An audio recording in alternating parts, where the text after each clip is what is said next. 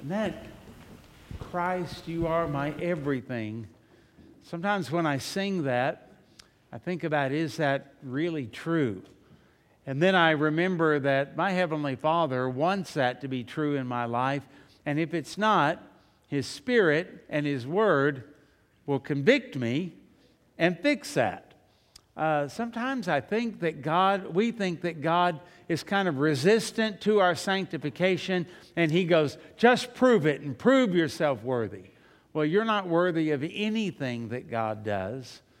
And it's God who is interested in you becoming holy. And God is the wind behind your back pushing you in that direction. And He's the one that cheers you on. If God be for us, then who can be against us? And you know what God is bringing you to? Where the words of songs like that one and others that we sing actually become true in your life. And if they're not, He's more than capable of showing you that. And if they are, He's more than capable of affirming that. And if you're on your way where you say, Lord, that's what I want, that's what I want to be true, and uh, God will bless you as you do that. So uh, thank you for singing, and thank you for being a church who loves to worship the Lord. I appreciate that so much. And sometimes I stop singing because I don't know the words. Sometimes I stop singing because I don't know the notes and I'm listening to hear what the choir does. And sometimes I stop because I'm just listening to you. And man, it makes my heart happy to hear you sing. I can only imagine what the heart of the Lord is when his people gather in his name and they sing unto him. What a, what a sweet sound that is to him to hear his people sing. So don't ever stop singing. Whatever you do, don't lose your song. Even if you're in prison in Philippi at midnight, chained up. Remember that story? Paul and Silas, they kept singing. Don't stop singing, whatever you do. I'm so glad to have all of my family with us. All of our kids are here, and all of our grandkids are here. And um, I, I say all of that because it's a joy to have them, but man, does it ever make Sammy old. oh, boy, she's just really wearing down, so pray for her. But uh, we're excited. We're glad to have you all. Welcome uh, and glad to have you back here with us. And uh, yesterday, some of you were at uh, Tommy McGarry's funeral, and uh, Brother Tommy had called me a while back, and he said, Brother Greg, I'd like for you to uh, be at my service, and I'd like for you to sing, I Have Seen the Light. Well, number one, you can't sing that one by yourself.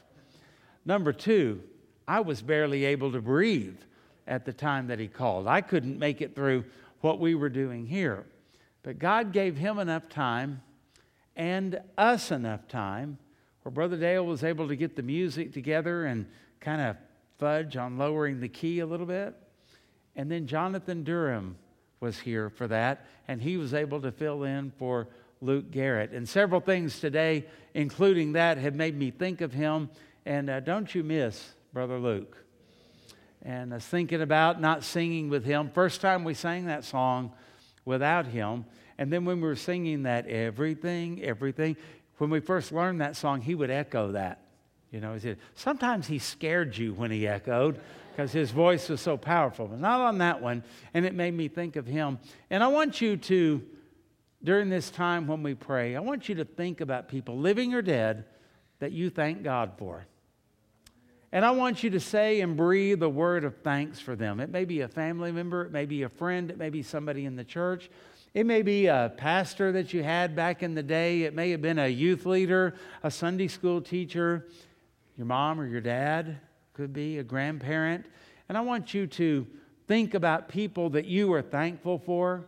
And I want you to bow your heads and close your eyes for just a few moments. And I want you to whisper a prayer of thanks for the person that led you to the Lord, for a person that encouraged you in the faith, or you, you get it. And I want you just to say thank you to the Lord for that person. Now, secondly, if they're still living, we don't pray to dead saints. if they're still living, find a way to communicate that to them because you'll encourage them to keep on.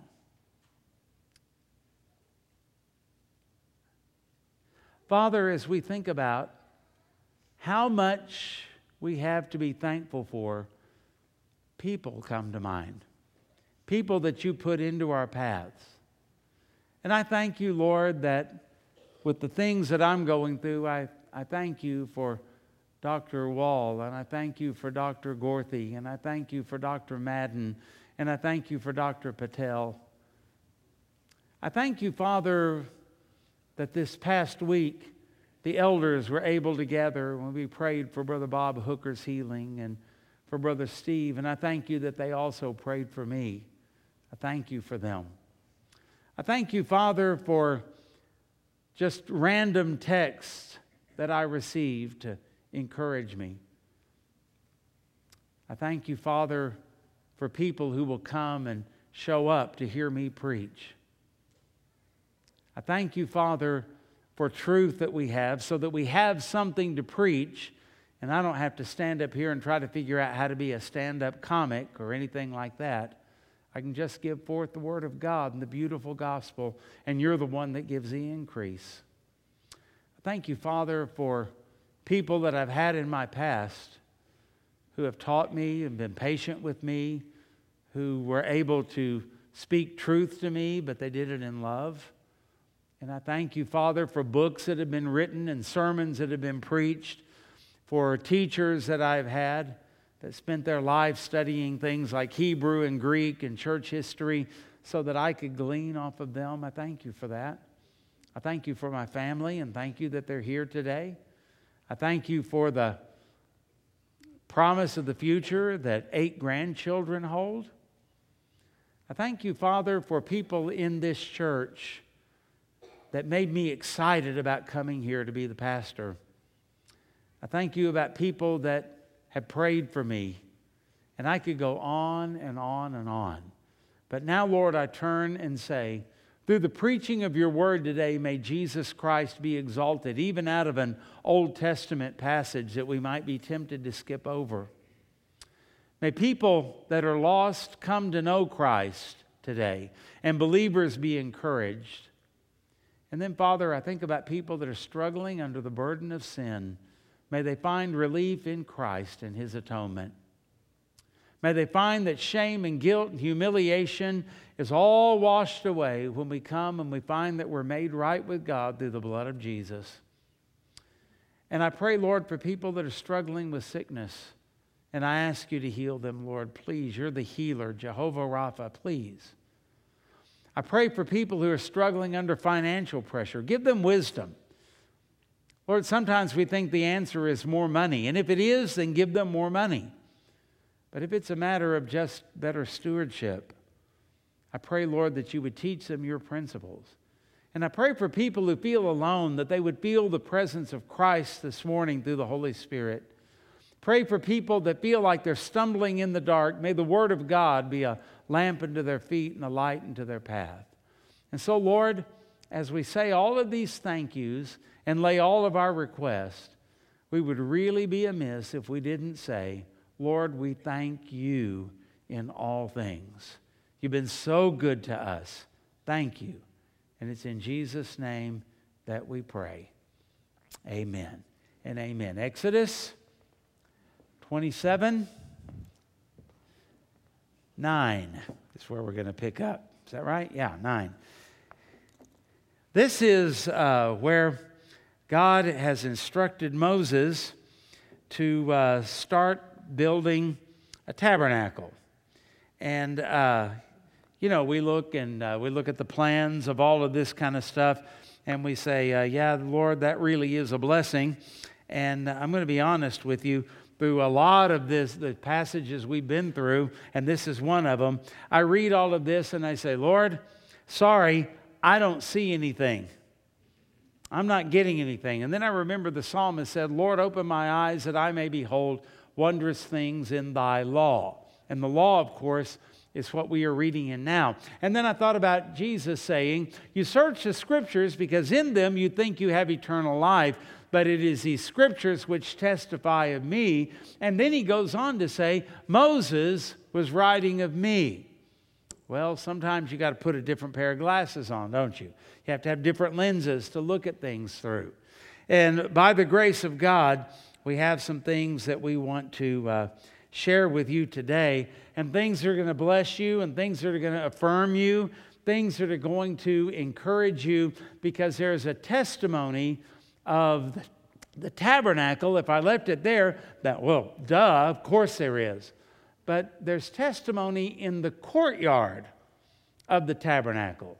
And what God is saying is, You've got the tabernacle here. When you build it, when you put all those beautiful and marvelous furnishings in, whenever you make the altar of bronze that we talked about last week that speaks of endurance because only Christ could endure the judgment of God on the cross, he says, Now put a fence up.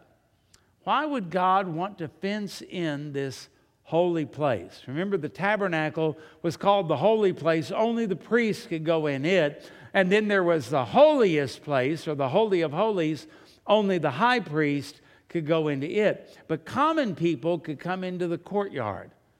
And yet he said, fence it off and uh, hang some tapestries of fine linen that are embroidered. It was a beautiful thing, but hang those things up. Let's go and let's read what God's holy, inerrant, all sufficient, eternal word has to say. Exodus 27, verse 9. Found it? Say amen if you have. Amen. You shall also make the court of the tabernacle. For the south side there shall be hangings for the court made of fine woven linen, 100 cubits. That's about 150 feet, if that helps you. 150 feet long for one side. And it's 20 pillars and they're 20 sockets. A socket, is the thing that was set on the ground and the post would fit into. And uh, they shall be bronze. And the hooks of the pillars and their bands shall be silver. And likewise, along the length of the north side, there shall be hangings 100 cubits long, of course, it's got to match, um, with its 20 pillars and their 20 sockets of bronze, and the hooks of the pillars and their bands of silver. And along the width of the court, on the west side, there shall be hangings of 50 cubits.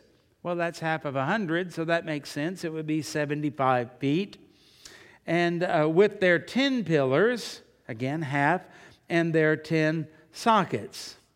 And the width of the court on the east side shall be 50 cubits, and the hangings on the one side of the gate shall be 15 cubits, that's 23 feet, with their three pillars and their three sockets.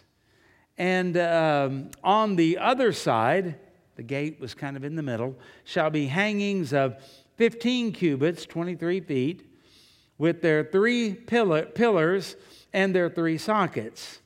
For the gate of the court there shall be a screen 20 cubits long, that's 30 feet, and woven of blue. Remember, that represents that Christ came from heaven, and all of this is divine of purple, which represents his royalty, his kingship, and scarlet, which represents his blood or the work that he did when he was on cross, woven of blue, purple, and scarlet thread, and fine woven linen made by a weaver.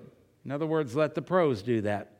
It shall have four pillars and four sockets, and all the pillars around the court shall have bands of silver, their hooks shall be of silver, and their sockets of bronze. Verse 18, almost done. The length of the court shall be 100 cubits, and the width 50 throughout, and the height, how high is the fence supposed to be? The height, five cubits, which is 7.5, seven and a half feet tall, and made of fine woven linen, and its sockets of bronze. All the utensils of the tabernacle for all its service, meaning out there in the outer court, um, all the pegs and all the pegs of the court shall be of bronze. Okay? Well, I didn't give any amens off of that one. because we read that and it's just a bunch of instructions. But I think when we look at the courtyard of the tabernacle itself, God said, fence it in and hang up these beautiful tapestries. And in a sense, you might be thinking, it blocks the view. Wouldn't you want everybody out there to actually see the tabernacle and not just the fence? I wonder why he did that, and I wonder why he said, fence it in, and he even gave the dimensions that he wanted when he said, fence it in. Well, first of all, we don't have to understand it for it to be right. And whatever God says, the way He wants something, it's not our job to improve upon it. Moses didn't hire a, an engineer to come in and say, How can we make this better? What God says is good enough. That's the way that He wants it. And that's true not only for building a tabernacle and a courtyard, that's true for our lives. And I just want to ask you a question today. What's wrong with God's standard of morality What's wrong with God's standard of righteousness and holiness? What's wrong with the things that are written in the Word of God that give us instruction for life, wisdom for life? What's wrong with it? Well, some people might say, well, I've known some people that said all that and they still messed up. Okay, let me just back up and say that would be everybody in this room, including me, wouldn't it? We all sin against what we know. That's why the Bible says in the New Testament, to him that knows to do good and does not do it, to him it is sin. So there are a lot of things. It's not just what I do that's wrong, it's what I don't do that I should have done that becomes sin. That's why Jesus had to die for us, folks. That's why he had to pay for our sins because we're worse than we ever think we are. Sometimes it's easy to look at other people and say, well, at least I'm not as bad as them. Well, wait until God makes that observation in your life because He may be seeing some, well, maybe, I guarantee you, He's seeing things about you that you don't even see and that you don't even understand. And so we think about all of this and we think about how God told Moses to do this and how God put this together. Do you think that was just random? Do you think that was just uh, God said, oh, 150 feet will be good? How many pillars do you want? Uh, 15, 18, 19? I don't know. Maybe, maybe we better be safe. We need 18, but let's put 20 in just to make sure. You think God operates like that? Sometimes, if you've ever been involved in a building project, no matter how careful you are, you forget some things. You line out all your tools and all your materials and then there's that one saw blade that you need that uh, you don't have. Or there's that one particular type of tool, or maybe even a piece of wood, and you have to run back and you have to go get it and bring it back through. Well, God doesn't operate like that because He's an all knowing God. He knows exactly what He wants and exactly what is right. And the reason God said, make the, temp, uh, the tabernacle like this is because that's the way He wanted it. And because He's God, then that meant it was right no questions asked, no negotiation, no compromise on any of that. Just do what you're told. And if there's anything that I could say that would make your Christian life more helpful, healthy, profitable, and a blessing to the church, and a blessing to your family, and a blessing to the society in which we live. And I wish I had an audience where I could say this to every church. I would say it just like this Hey, just do what you're told because it's when we don't do what we're told that we end up messing up. And some people will say, well, sometimes I get a little embarrassed by Christ and church and some of our traditions and some of the things that are old fashioned. You'll be a whole lot more embarrassed when you sin and you're caught. And even at that, the remedy is what? Run to Jesus. Run to Jesus because He'll welcome you and He'll receive you and He will wash you clean because He's more interested in you being Christ like than even you are. And that's good news. You say, well, what does that have to do with the tabernacle? Well, we'll get into that because I want you to notice the testimony of the tabernacle is this number one, it testifies of separation, and we've got to deal with that. We look at the tabernacle, and God doesn't just open it up with a, a, to a courtyard with no boundaries and say, Y'all come. He doesn't do that. In fact, God seems to be saying, There's a holy space here. There seems to be God putting up a wall, a barrier if the courtyard is a place where people could gather, well, certainly all two million couldn't gather in there at one time. It's not that big. But think about this God is saying, I see a difference between the worshipers and the non worshipers. And sometimes you and I can't tell the difference. I mentioned on the Sunday school audio, and I did it when I was teaching my class this morning that uh, under the point that universalism is not biblical, and yet we tend to think, even those of us who believe in heaven and hell, we may tend to think that, you know, hell is for, you know, Hitler and uh, people like that, but certainly not for my neighbor Bob. Bob's a good old boy. We're filled with good old boys, aren't we? I mean, he mowed my lawn when I was on vacation. His wife brought lasagna to my family when I was sick. I mean, sure, but Bob's a good old boy. God gives, uh, Bob gives money to uh, charity and he volunteers at the hospital. I mean, surely not him, and yet that's exactly what the Bible says. Bob's not a worshiper of God. Bob is not a believer in Jesus Christ. And Bob is going to die with all of his good works in his sin, and one day will stand before the great white throne of Christ and hear our Savior, his judge, say to him, Depart from me into the lake of fire. And that's a horrible thing to think about, but that's what it is because God sees us differently. He doesn't look at us all the same, and I don't believe He loves us all the same. In fact, the book of Hebrews tells us that whom the Lord loves, He chastises or disciplines. And so when I think about that, I'm going, whatever all of that means, I do know this that the way God looks at me is different than the way he looks at a lost person. And the way God looks at you, child of God, is different than the way he looks at a lost person. And the way he looks at his church is different than the way that he looks at the world. That was the first thing that I saw. And then I got to thinking about what that fence would do. And most commentators that I read said it kept the outsiders from looking in. And I thought, well, why would that matter? Then I had the thought the fence, the wall, if you please, was a good thing because it kept the worshiper from looking out. Well, why would that matter? Because when you worship, your focus is not supposed to be on Bob or what they're doing in their tent or the kids that are running up kicking a soccer ball or anything else. Your focus is supposed to be where? upon the Lord. And the fence gave the priests and also the congregation that gathered the opportunity to have undistracted focus upon God, which is a pretty good definition for worship. Undistracted focus on God.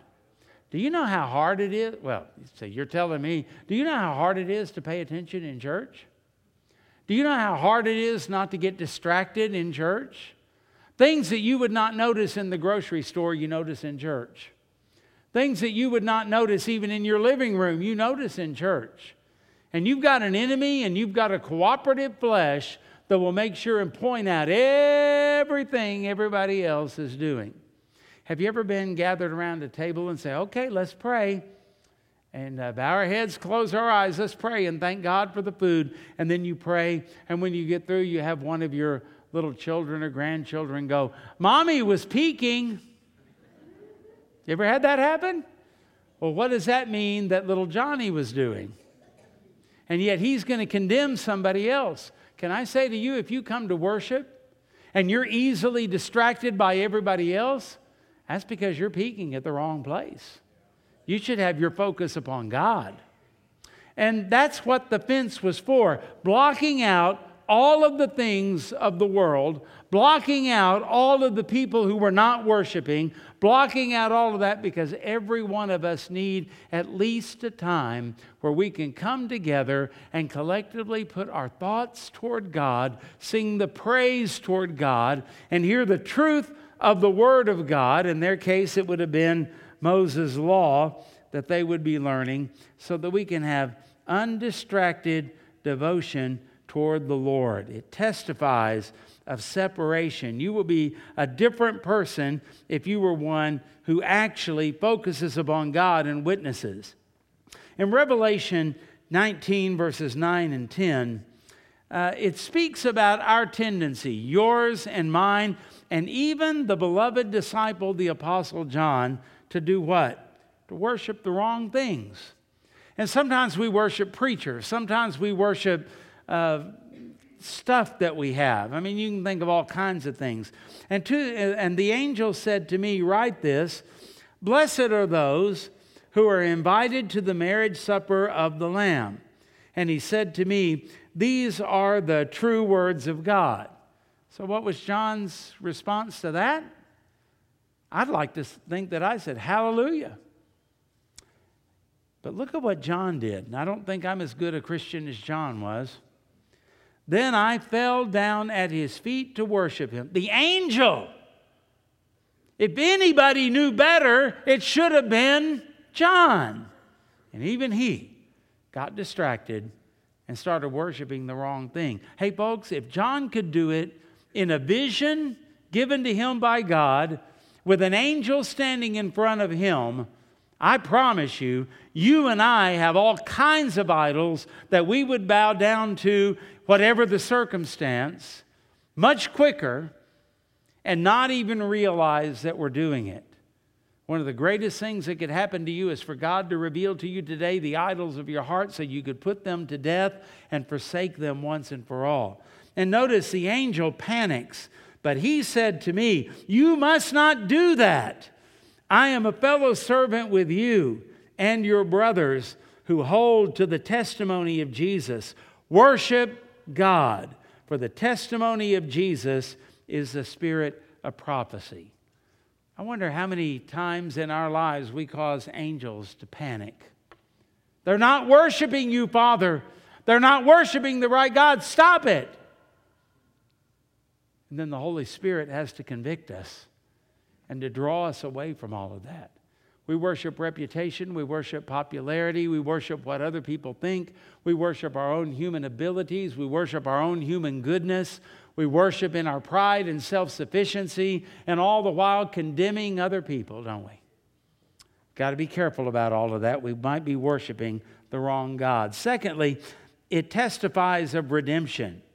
You'll notice here that as God gives a thing, He doesn't just say, Come in any way you want. Oh, here's a shovel. You can dig underneath and come in to worship me. He doesn't do that. He doesn't say, Oh, if you're going to come worship me, you're going to need a ladder. Come on in, climb up over the, it's only seven and a half feet. You can do that, climb up over and come in. He doesn't do that. You know what he does say? I'm going to put a gate in and you enter in through that one gate. You don't come the way you want, you don't come the way you think is best. You come through the gate that I have provided. And that reminds me, Jesus said, I'm the way, the truth, and the life. No one comes to the Father except through me. It reminds me of Jesus saying, I am the door. What do you do with a door? You walk through it. And when Jesus says that, he's saying, This is exclusive. There's only one way to get in. That's what the tabernacle courtyard testified us. Here's this fence. Where do we go in? Where's the entrance? Well, it's not here. It's not here. It's not. Oh, here it is. And we go through the gate. Only one way to get in. And through God, there's only one way to get in, and that's through faith in Jesus Christ. Only one way into heaven. But when you walked in to that gate, what's the first thing you see? A bright light, beautiful music, and uh, all of those kind of things? No, no, no, no. The first thing you see is what we looked at last week that bronze altar. And you're confronted with the fact that the need for a sacrifice, this is what the Pharisees didn't get. See, the Pharisees thought, offering a sacrifice, just another ritual that makes me right with God and better than other people. No, folks, the sacrifice is the admission that you have failed to keep the law of God. And so when you walk in through that one gate, immediately you're confronted with what? There must be a sacrifice for your sins. Not just any sacrifice, not the sacrifice of your choosing, not the sacrifices of the world, but the sacrifice that God demands and that God provided. You can't go into fellowship. You can't go into worship. You can't go in, even if you're a priest, to eat of the bread on the table. You can't do any of that until the need for the sacrifice has been met because God demands the sacrifice. We are sinners who have to be redeemed, and we're immediately confronted with that with that altar and sin has to be confessed have you confessed any today that's a part of worship and it also has to be forsaken and as you forsake it god gives you the power and the strength to leave here different than you came but if you're dealing with everybody else's sin and all of their shortcomings and their failures and not your own you'll leave the way you well you'll leave worse than you came in. Then you'll have the audacity to say, Well, church just doesn't work for me. Don't you blame God for your failures. Don't you dare blame God for your failures. You hear me? And so that's why the Bible talks about this. God says, I can bring atonement. One writer said, Atonement for sins is the basis for reconciliation because God has judged our sins in the person of Christ who died on the cross in our place. The death of Christ has forever, ever satisfied God's righteous demands for our sin, and it is on this basis that He can accept sinners before His throne of grace. The blood of Christ is the only coin in the heavenly realm that God accepts as payment for our sin debt, and Christ paid our sin debt in full. Somebody say amen for that. That, that deserves it, isn't it? And that's good news. 2 Corinthians 5 8 through 19 says, All this is from God, who through Christ reconciled us to himself and gave us the ministry of reconciliation. That is, in Christ, God was reconciling the world to himself not counting their trespasses against them, and entrusting to us the message of reconciliation. You see, today, where's the tabernacle? Where's the temple? Right here. Point at yourself, right here. And the tabernacle testified of Christ, and so should you. So should you. Everywhere you go in and everything you do, you have that ministry of reconciliation. Okay, if I could make a request, please listen faster, okay? Number three, it testifies of fellowship. This courtyard was the place where the people could go. They couldn't go in the tent of the tabernacle, they couldn't go into the Holy of Holies, but they could go into the courtyard. And there in the courtyard, they could offer sacrifices. Not all of the sacrifices were for sin, some were for praise and thankfulness to the Lord. Think about all of the singing that must have gone on. I'm, I'm dying to know what the tune and the rhythm was to the Psalms. I can't see rhyme or reason, but can you imagine? Hey, David, would you play Psalm 51 on your harp and sing it to me? And there David sings his song of confession without shame or embarrassment because that's all in the past and all has been paid for and covered by the blood of Christ. And yet he can be honest and authentic about his own sin and he can sing that song. And you know what I'm going to say? Wow, I never heard it like that before. Because songs just don't read quite the same way that they sing. And so when we think about these songs that they would sing, what were they singing to the Lord? The fathers and the mothers sang the same thing that their children and their grandchildren would sing. And for generations, all during the life of the tabernacle, all the way until Solomon built his temple, they would sing. Now you say, well, that's why I don't like these new songs. Well, understand the whole book of Psalms had not been written yet because David didn't live for a long time. So even in this period, there were new songs, new psalms being introduced. That's always good because I can sing. Can I make a confession? I can sing Amazing Grace and make my grocery list out at the same time. But when we were singing today about hope has a name, not as familiar with that one. I couldn't make out a grocery list and sing that at the same time. I had to think. And sometimes the good thing about new songs is you can't just sing them by rote. Now, don't get me wrong, I love singing the old songs, and I love the memories that are associated with them, don't you? But I like the new ones because I can't coast. I have to think. I have to concentrate on it. And sometimes that means that the message goes deeper into my soul through something new, unfamiliar, and frankly, sometimes a little bit weird to my ears. But that's okay because the song is not about whether I like it or not, it's about whether it glorifies God, and it's about whether it imparts truth that's biblical. And when that happens, when I'm thinking, when I'm struggling, when I miss a few notes, when I sing some different words, when I'm think, thinking about all of that, it's working in my heart. And that's what they were doing for all of these generations. They had the same word, the law of Moses, and all of them were learning it together. When they would sing, they would all sing the same songs and they would learn them together. They would offer the same sacrifices and they would do it probably most of the time at the same time. And all of this was doing what? It was solidifying their fellowship together. They were one. They lifted each other up when another one fell down. And the Bible does say that when you see a brother overtaken in sin, how many of you have ever seen another Christian overtaken in sin? Let me just see your hand. Okay? Now, what does it say to do? Expose them, gossip about them, criticize them, reject them? It's not what Paul said in Galatians. He said, when a brother is overtaken in a fault, I think the King James says, you who are spiritual. Okay, how many spiritual people do we have here today? Don't raise your hand, that'd be embarrassing. I would think all of you. What are you supposed to do? Restore, restore such a one in a spirit of meekness, lest you also be tempted.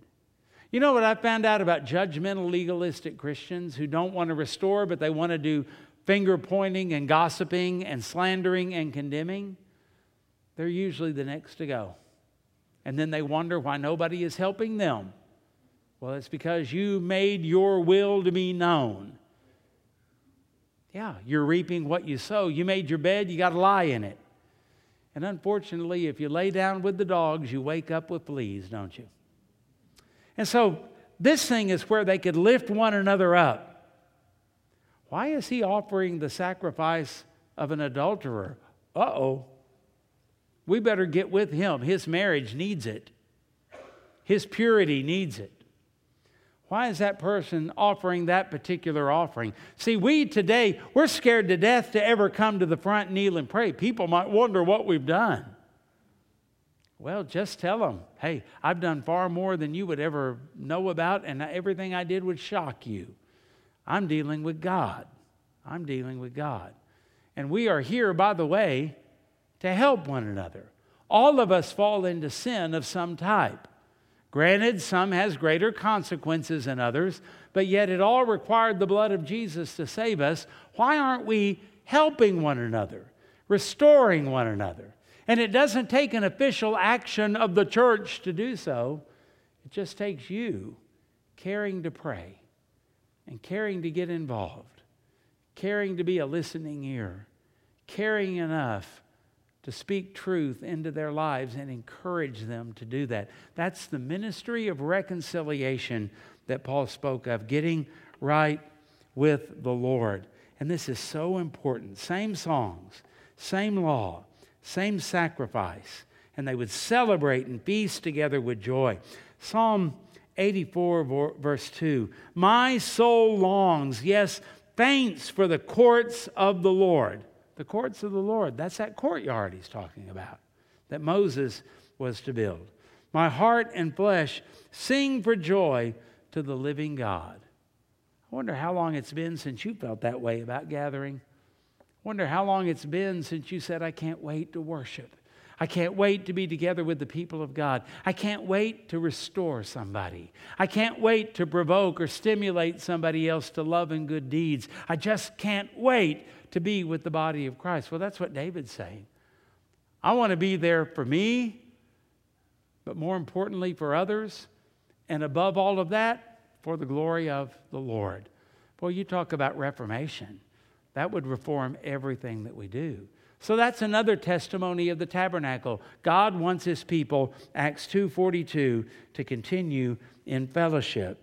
And number 4, it testifies of incarnation and connection. You know what uh, is interesting about the tabernacle? Didn't have any carpet. Why? Because it didn't have a floor. No pavers, no gold, no silver, no bricks. Just what? desert, dust, dirt. All of that is what this was set up on. When they put up the fence, they didn't take post hole diggers. Man, I hate those things. And dig it out and put them down. Why? Because this wasn't permanent. This thing was mobile. We're going to move. Time to go. Pack up. And they would pack up everything, even the fence, and they would move it. It was made where they had these sockets on the ground made of bronze that the post would fit right down in. The tent sat right down on the dirt and on the ground. Well, wouldn't you think the Lord would want better housekeeping than that? Wouldn't you think that the Lord would say, you know, put a decent floor in there? You don't have a dirt floor in your house. What's up with all of this? Because it's a picture. It's a picture here of incarnation and connection. You know what it is? It's a picture of God coming down to earth, to the dirt.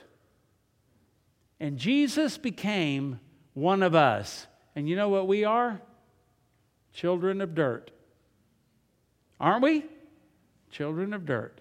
We wallow in the dirt, we're made of the dirt, and we live in the dirt, and the dirt is all we know. And what is one thing that you call somebody that always is in the dirt? Think of Pigpen on Charlie Brown. They are dirty. And Jesus Christ came down, and the ta- tabernacle testifies of him, but it connects with the dirt in the wilderness as a picture of what God was doing when he sent his son, connecting with us, becoming one of us. He got in the dirt with us. And on the cross, he took the dirt and he paid for it in his own blood. The tabernacle and the fact that it was just set on the ground in the desert tells us that Christ came and lived among us. He was, Isaiah says, a root out of dry ground. That tabernacle setting up on top of that dry, dusty ground was a testimony of Christ, the one who would come and be the beauty. And notice that when they went inside, even if you were a priest, the beauty's not down on the ground. What do you see on the ground, even in the Holy of Holies? Just dirt. There's miles and miles and miles of that dirt. That dirt gets in our faces, it gets on our bodies, it gets in our clothes, it gets in our throat, it dries us out and parches us, which reminds me. Right? And yet, in the Holy of Holies, when the high priest went in, if he looked down, he would see the dirt. You know what? We see enough dirt. The reason God put those beautiful curtains and veils, even in the ceiling, is because the priest looks down, he sees dirt, but when he looks up, he sees glory. He sees beauty. He sees peace and all of those things. And it reminds me that the Bible tells us we're to be looking up for the return of Christ, for example. We're to be looking up where Christ uh, is seated at the right hand of God the Father, right? Set your minds on things above, not on the things of the dirt. It testifies of the beauty and the holiness that is only found when we look up. And then lastly, it testifies of welcome. Where'd I get that? We'll end with this. God didn't have to put a gate in at all, did he? God put in a gate, a door, and he put in that altar of bronze for sacrifice because what he says to sinners like you and like me, welcome. Welcome into the family of God. Welcome into fellowship with God. And when I come and I walk in through that door, the one and only door of Jesus Christ, and when I put my faith and trust in what He did when He died on the cross for my sins, and realize that Christ is both the altar and the sacrifice and the priest who offered it, He's all. And when I hear the words, it is finished, I can walk around the altar and I can come over where I can sing. I can come over where I can pray. I can come over where I can hear and understand the law of God. And I can take my brother's hands and I can fellowship together with them and we can hold one another up, restore one another when we fall, rejoice with one another when we have any kind of success at all, bear one another's burdens, and so fulfill the law of Christ.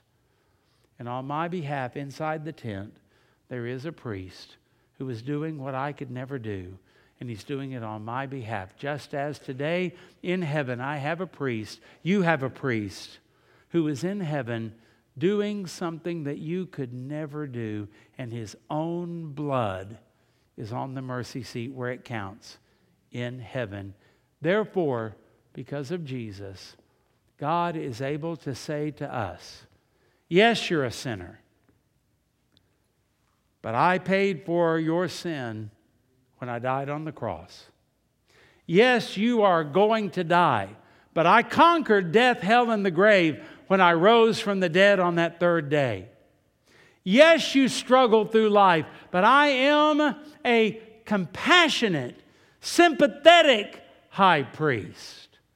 And even when you are tempted, and even when you fall, I understand. And I'm there to render you aid and I'm there to help you get up, to clean up, and to press on for the glory of God. God never calls for you to sin and then drop out and quit. He calls for you to repent, to be cleansed, and re engage wherever you can. Why? Because the tabernacle is giving us, even in its courtyard, a testimony. In the book of Revelation, chapter 19, the Spirit and the bride say, Come. Come. And if you're thirsty, cry out to God. He's here to give water to the thirsty.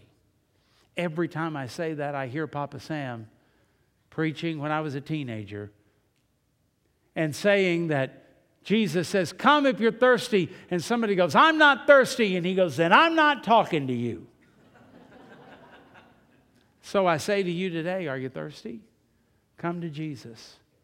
Repent of your sins and put your faith and trust in Him. Because, yes, there's a wall. And yes, there's a separation. But there's also redemption. And there's also fellowship. And it's all based on the incarnation of Christ who came to be a child of dirt like us. And there, because of His grace, is a welcome. It's a welcome and God saves you according to the good pleasure of His will. In other words, He is happy to save you. He's thrilled about saving you. In fact, all of heaven throws a party when a sinner repents. Isn't that right? And so when you think about all of that, think about the testimony of the tabernacle and its courtyard and all that it means. And that is what God has given for you. May we pray? Lord, some need to put their faith and trust in Christ this morning. Maybe somebody who's watching online, maybe somebody here. Maybe somebody who's thought they were saved, maybe somebody who's tried hard to live the Christian life. And today I pray your spirit would overwhelm them and show them that they can't, but you can and you have. And may they hear the welcome of God as you bring them in and draw them in according to your sovereign plan, that you might save them and forgive them and use them for your glory. Help a Christian here today who feels like they've stumbled, they've messed up, and all they want to do is hide and retreat in shame and in despair. Oh, Father, that here they might find a place where we lift them up, where we help them to get right with God, where we restore them because we indeed are spiritual people. And let us also think about this testimony of the courtyard in terms of our own life. We once were separated from you because of our sin. But you are the one who redeemed us because you are the redeeming God. You're the offering.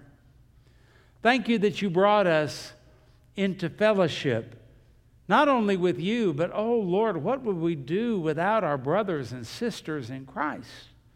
What would we do without people to love us, to teach us, to pray for us, and encourage us? Thank you, Lord for fellowship. And then you remind us of our sympathetic high priest because you came and planted your feet firmly in the dirt of this world. And you did it so that you could forgive us and you could also be our defender at the right hand of God the Father. And thank you, Lord, that when we came in to believe in faith, thank you that it wasn't reluctantly that you brought us in you didn't bring us in because you were trapped. You didn't bring it in because you had to. You didn't bring us in like the last person chosen for a baseball team. You welcomed us in as though we were the captain of the team because we were not coming on our own power or strength, but we were coming in Christ. And we're welcomed into the family of God just as Jesus is welcome. And one day we'll be welcomed into heaven just as Jesus is welcomed. Hallelujah for that wonderful truth. So, Lord, let us never look at this the same again. May the tabernacle itself cause us to look up and to see the beauty and the power and the grace of God. And it's in Jesus' name that we pray. And if you agree, would you say amen? God bless you and thank you for being here today.